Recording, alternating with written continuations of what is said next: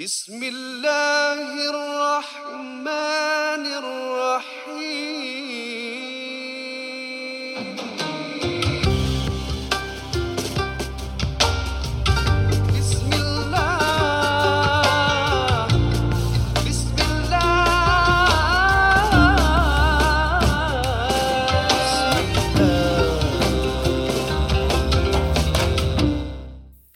Assalamualaikum warahmatullahi taala wabarakatuh. Waalaikumsalam warahmatullahi wabarakatuh. Apa, Apa khabar Baik, Kalsum? saya sihat.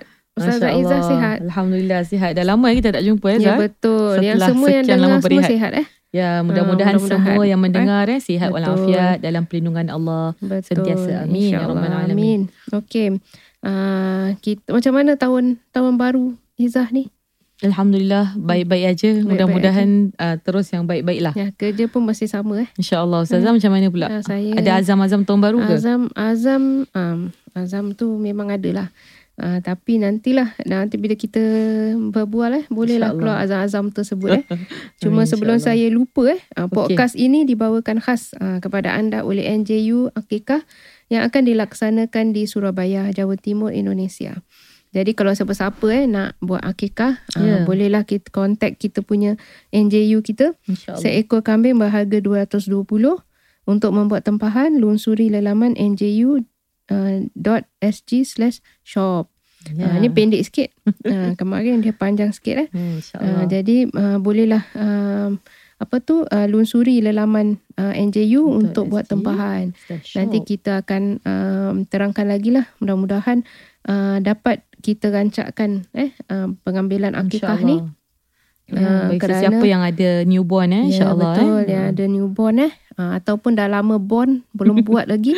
Ha, ha. Uh, kumpul duit, pelan-pelan buat. InsyaAllah sampai umur anak walaupun dah besar sikit pun. Tapi masih boleh lagi buat Ya. lakukan eh. Uh, kita galakkanlah eh uh, buat akikah dulu. Uh, walaupun ada setengah pun ada yang dah mungkin dah cukup umur ke. Mhm. Uh, tapi still nak lakukan akikah pun baik untuk dilaksanakan. Anak lelaki dua ekor kambing eh. Ya betul Anak anak, perempuan perempuan, seekor, seekor. insyaAllah. Okey, sebelum kita masuk uh, dalam perbahasan kita yang lebih banyak lagi kan Iza kan? Ya saya. Uh, kita ada yang sebelum tu. Uh, apa dia? uh, Apa dia tu? Apa dia? On to the show. Masya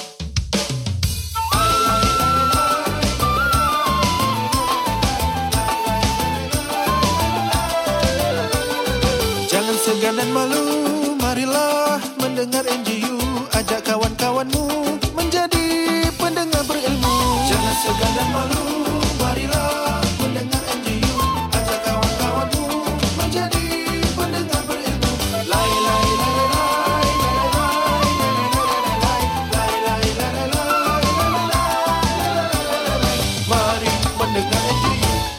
Mari yang mendengar NGU. Dah lama tau, Izzah.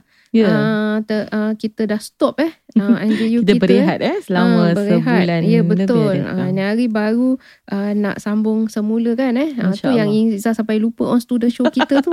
eh. Uh, Sebab saya nama- Kalsum ingat eh. Ha, saya ingat lah kita nak kena nak in, kena ingatkan Izzah lah. InsyaAllah. ha. Senior, senior. Ha, Masya ya betul.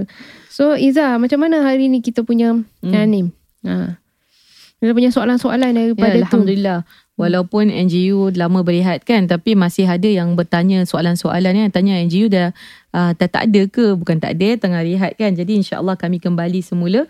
Dan ini ada beberapa soalan. Insyaallah dalam episod ni kita nak kongsi tentang satu soalan mengenai anak angkat. Hmm. Ha, jadi yang bertanya ni dia kata uh, Assalamualaikum saya ingin bertanya.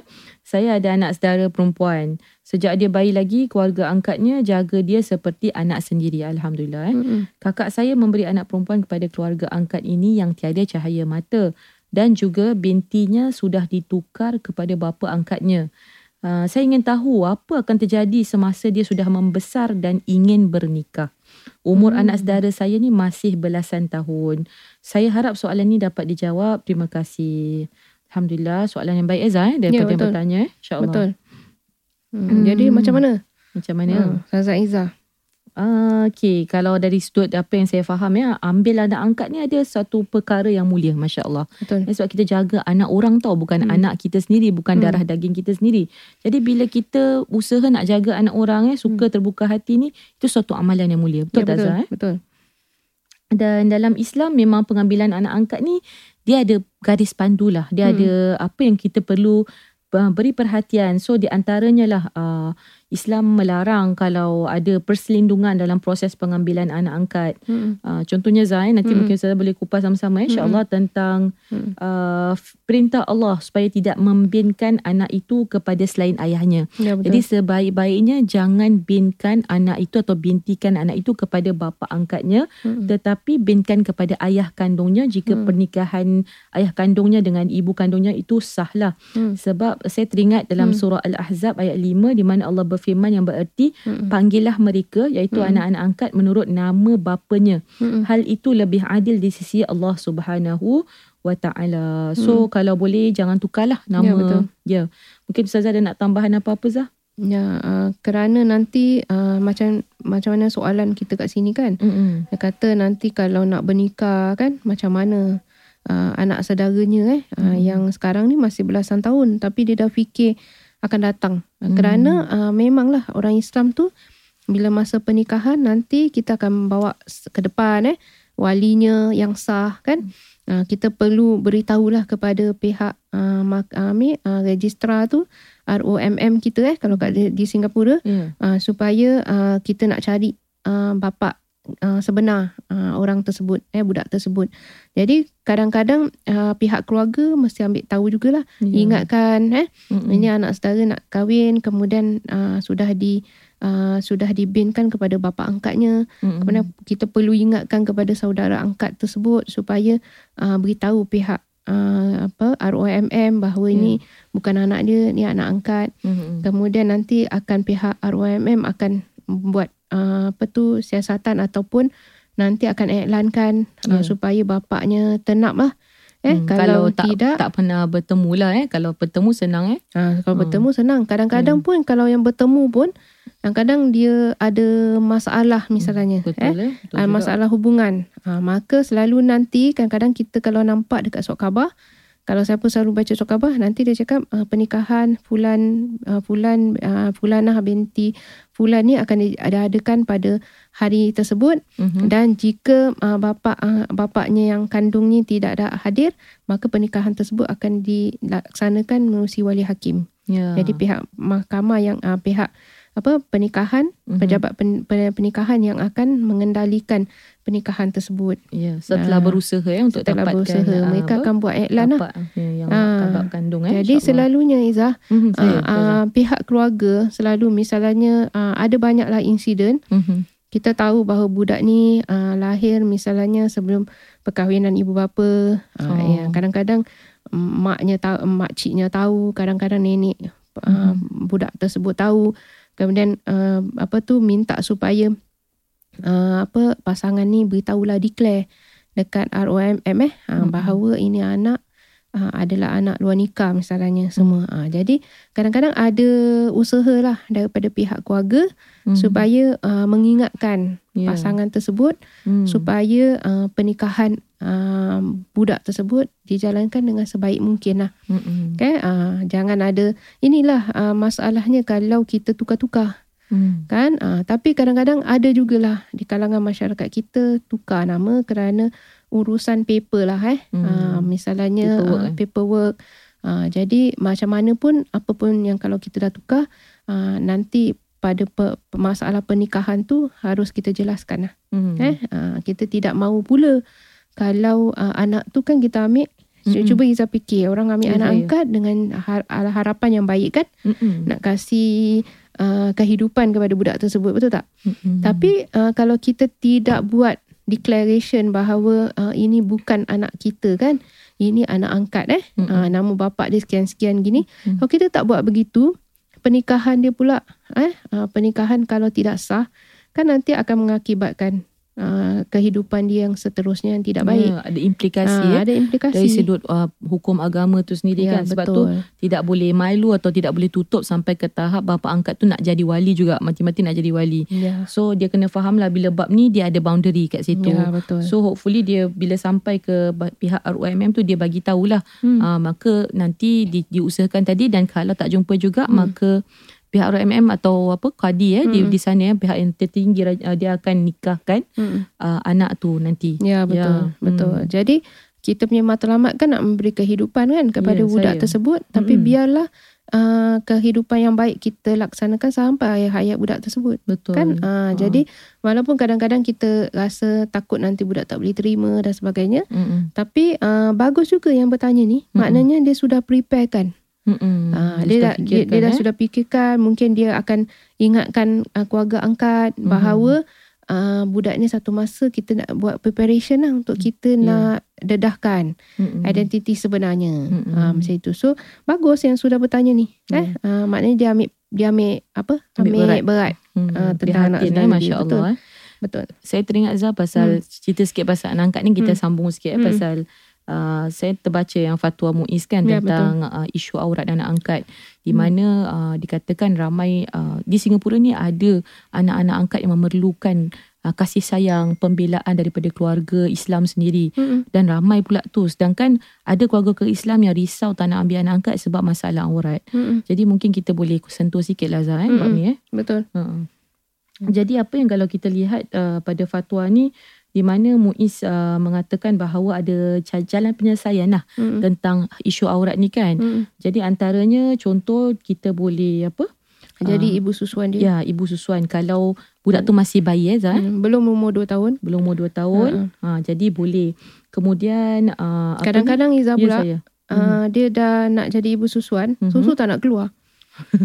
Eh, ada begitu. Ya. Jadi bukan semua macam Ah. boleh disuntik dan Tidak semudah Ah. itu eh. buka, tidak semudah itu. Jadi uh, mungkin ada cara-cara lain jugalah eh. Ha-ha. Uh, yang kalau kita uh, apa ni lihat sikit dalam fatwa ni kalau itu satu eh uh, Hmm. ca- kalau boleh menyusukan mm, itu satu cara untuk jadi menghalalkan uh, apa ni hubungan di antara mak angkat dengan ayah angkat jadi, jadi Hmm. macam mak ayah uh, susuan eh dia dah Yalah. satu level up lah Betul. jadi sudut aurat dia sudut agama tu tak ada masalah langsung mm, uh, tapi ada satu pandangan lain macam tadi ustazah katakan uh, apa ni kalau susu tu tak boleh ataupun budak tu dah besar dah Hmm. lebih daripada 2 tahun kan Hmm. macam mana nak bagi susu lagi mm, So kalau macam gitu uh, dia ada apa ni hukum ni diberi keringanan ada rukhsah mm, uh, di mana uh, untuk sebab anak tu duduk kat rumah daripada kecil. Dah anggap macam anak sendiri. Mm, dah tak ada syahwat dah tak ada apa kan. Mm, uh, jadi disamakan hukumnya macam dulu-dulu ada hamba. Dalam ni ni dalam Islam dulu ada hamba zaman konteks dululah. Mm, Ha, jadi di mana hamba tu dia tak perlu pakai tudung. Contoh Hmm. dia dalam rumah kan pasal dia sentiasa mengurus uh, urusan rumah tangga tu. mm, Jadi disamakan di sini dalam fatwa ni memberitahu bahawa kalau anak angkat pun begitu. mm. Ini saya simplify lah. Jadi kalau siapa yang macam uh, rasa nak nak baca lebih lanjut boleh cari sendirilah uh, Google fatwa uh, Muiz. uh, Muiz tentang, Tentang anak aurat angkat. uh, aurat, Aurat uh, anak angkat. anak angkat insyaallah ada. Ya, So you betul. boleh baca dengan lebih jelas eh. Betul, betul, Azhar eh? betul. Insyaallah. Uh, jadi uh, jangan kita jadi risau lah eh kalau Mm-mm. kita tak dapat uh, apa tu kita nak ambil anak angkat tapi kita risau tentang aurat. Ya. Uh, sedangkan perkara yang kita buat ni adalah sangat-sangat baik Mhm. memberi uh, kehidupan yang sempurna kepada anak-anak ni.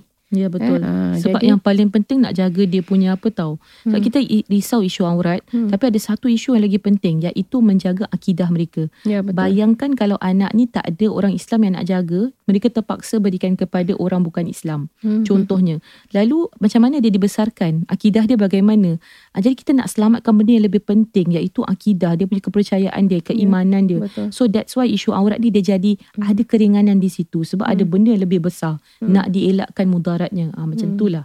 Ya. Betul. Mm-mm. Jadi diberi banyak keringanan lah hukum Ya eh. saya. Uh, kerana uh, jangan jadikan isu aurat ni Mhm. sebagai penghalang untuk melaksanakan tanggungjawab yang yang mulia ni.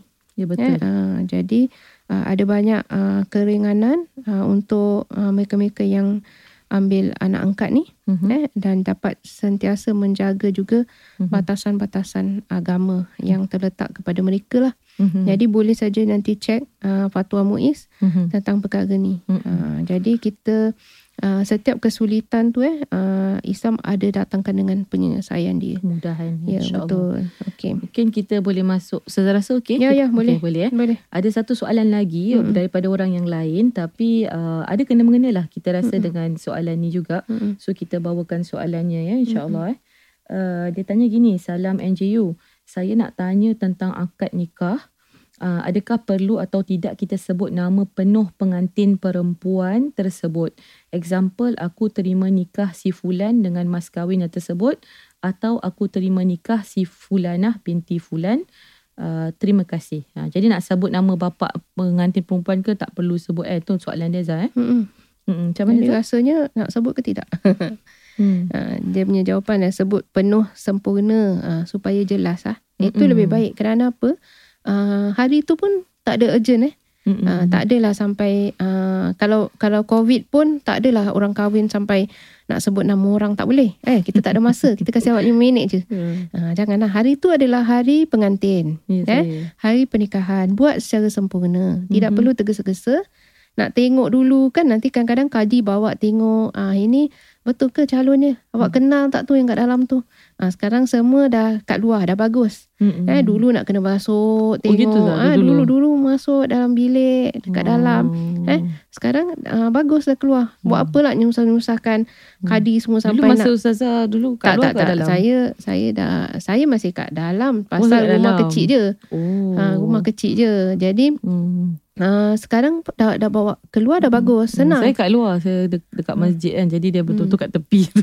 Yalah tak tak, tak ada bilik eh. Tak ada bilik, kita uh, tu. apa tu kalau muda Hmm. Uh, memang dia dekat tepi pun tak apalah. Ah, Ini ke uh, yang yang apa yang uh, perempuannya dan lelakinya kenal Ya. kan dia suruh tengok dulu ah, betul. Jangan tersalah orang pula.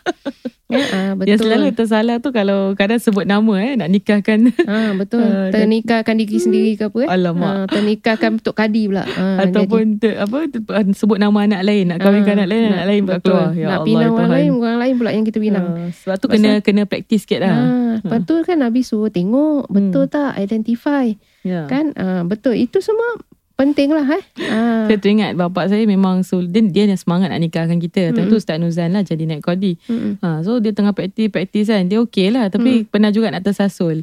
Ha, pernah juga lagi satu hamba Allah ni lah. Saya pun terdengar dia sebut nama anak lain. Dia ketawa geli hati anak perempuan lain. Dia nasib baik ni praktis. Kalau tak praktis macam mana eh. Ya, betul. Takut gabra hari tu kan. Correct. Jadi uh, penuh sempurna lagi baik lah eh. Ya. Semua jelas, kita tahu siapa Hmm. dan jadi jadi juga jadi satu penghormatan lah kepada si bapa eh. Ya. Dia bukannya bukan bapa sebetul. Eh ni bapak bapak betul kan? Hmm. Ha, sebut lah nama bapaknya. Ha, jadi Eh, yelah ah, anak siapa anak kan siapa, yang dia ah. susah payah besarkan daripada kecil eh. betul. Ah. sampai uh, orang sanggup sekarang nak minang anak dia Ah, eh nak dan, ah. nak ambil tanggungjawab Betul. daripada dia Betul. Eh, Ah, betul. dan terima nikah siapa dengan mas kahwinnya berapa. Ah. Eh, ah, itu mas kahwin penting bukan nak nak cakap pasal ah, ke hantaran. apa eh ha. Eh, ah, nak cakap pasal hantaran, cakap pasal mas kahwin. Mas Hmm. kahwin kebanyakan semuanya tawadu lah selalu eh. Ah, tawadu bagus eh. Hmm. Alhamdulillah sebut dengan jelas lah eh Mm-mm. kerana masyarakat kita pun suka nak dengar ya bab mas kahwin ni, bab hantaran pun suka. eh, ah, tapi kita dah kita apa concentrate dan dahulukan benda yang important ya daripada yang tidak eh. Mm-mm. Uh, jadi tahu siapa, nama siapa, bandnya siapa, Mas uh, penuh sempurna mas ya. kahwinnya apa. Hmm. Uh, jadi uh, apa tu jadi satu perkara uh, apa satu satu perkara yang penting lah pasal ya, hari tu diraikan eh, Raja Sahari ya Permaisuri Sahari dan Raja Sahari takkanlah Raja dengan Permaisuri tak sebut nama pun betul lah ha, janganlah begitu kan Oh, Ah. kita dengar nak raja-raja kan oh, namanya sebut dengan Bukan Raja. Ghazi je yang ada raja. Orang lain pun ada raja juga. Kena. Walaupun kita tak ada tahu Allah. raja kat depan. Tapi kita raja sehari. Ke raja dua tiga hari ke. Eh, uh, diusung. Sekarang ada yang diusung. Eh, diusung. Nak, uh, dipikul. oh, Ah, tu masih raja lagi ke betul-betul. ada? Ada? kat Malaysia banyak lah. Sampai Oh. sekarang pun ada. okay. Eh, uh, diusung. Di, dipikul. Uh, Hmm, itu Masya raja. Allah. Ha, uh, jadi uh, berilah si raja dan uh, permaisuri itu penghormatan, uh, penghormatan yang sepatutnya. Dan begitu juga ayah ibu Ya betul betul. Okey. Okey. Jadi kita rasa uh, dah sampai sampai sini sajalah yang kita rasa uh, untuk episod kita yang pertama ni. InsyaAllah. Mudah-mudahan kalau ada apa-apa lagi soalan uh, boleh ditanyakan kepada kita lagi ya untuk kita bawa pada episod yang akan datang insya-Allah. InsyaAllah. Okey, uh, kita tutup dulu. Assalamualaikum warahmatullahi taala wabarakatuh. Wabarakatuh.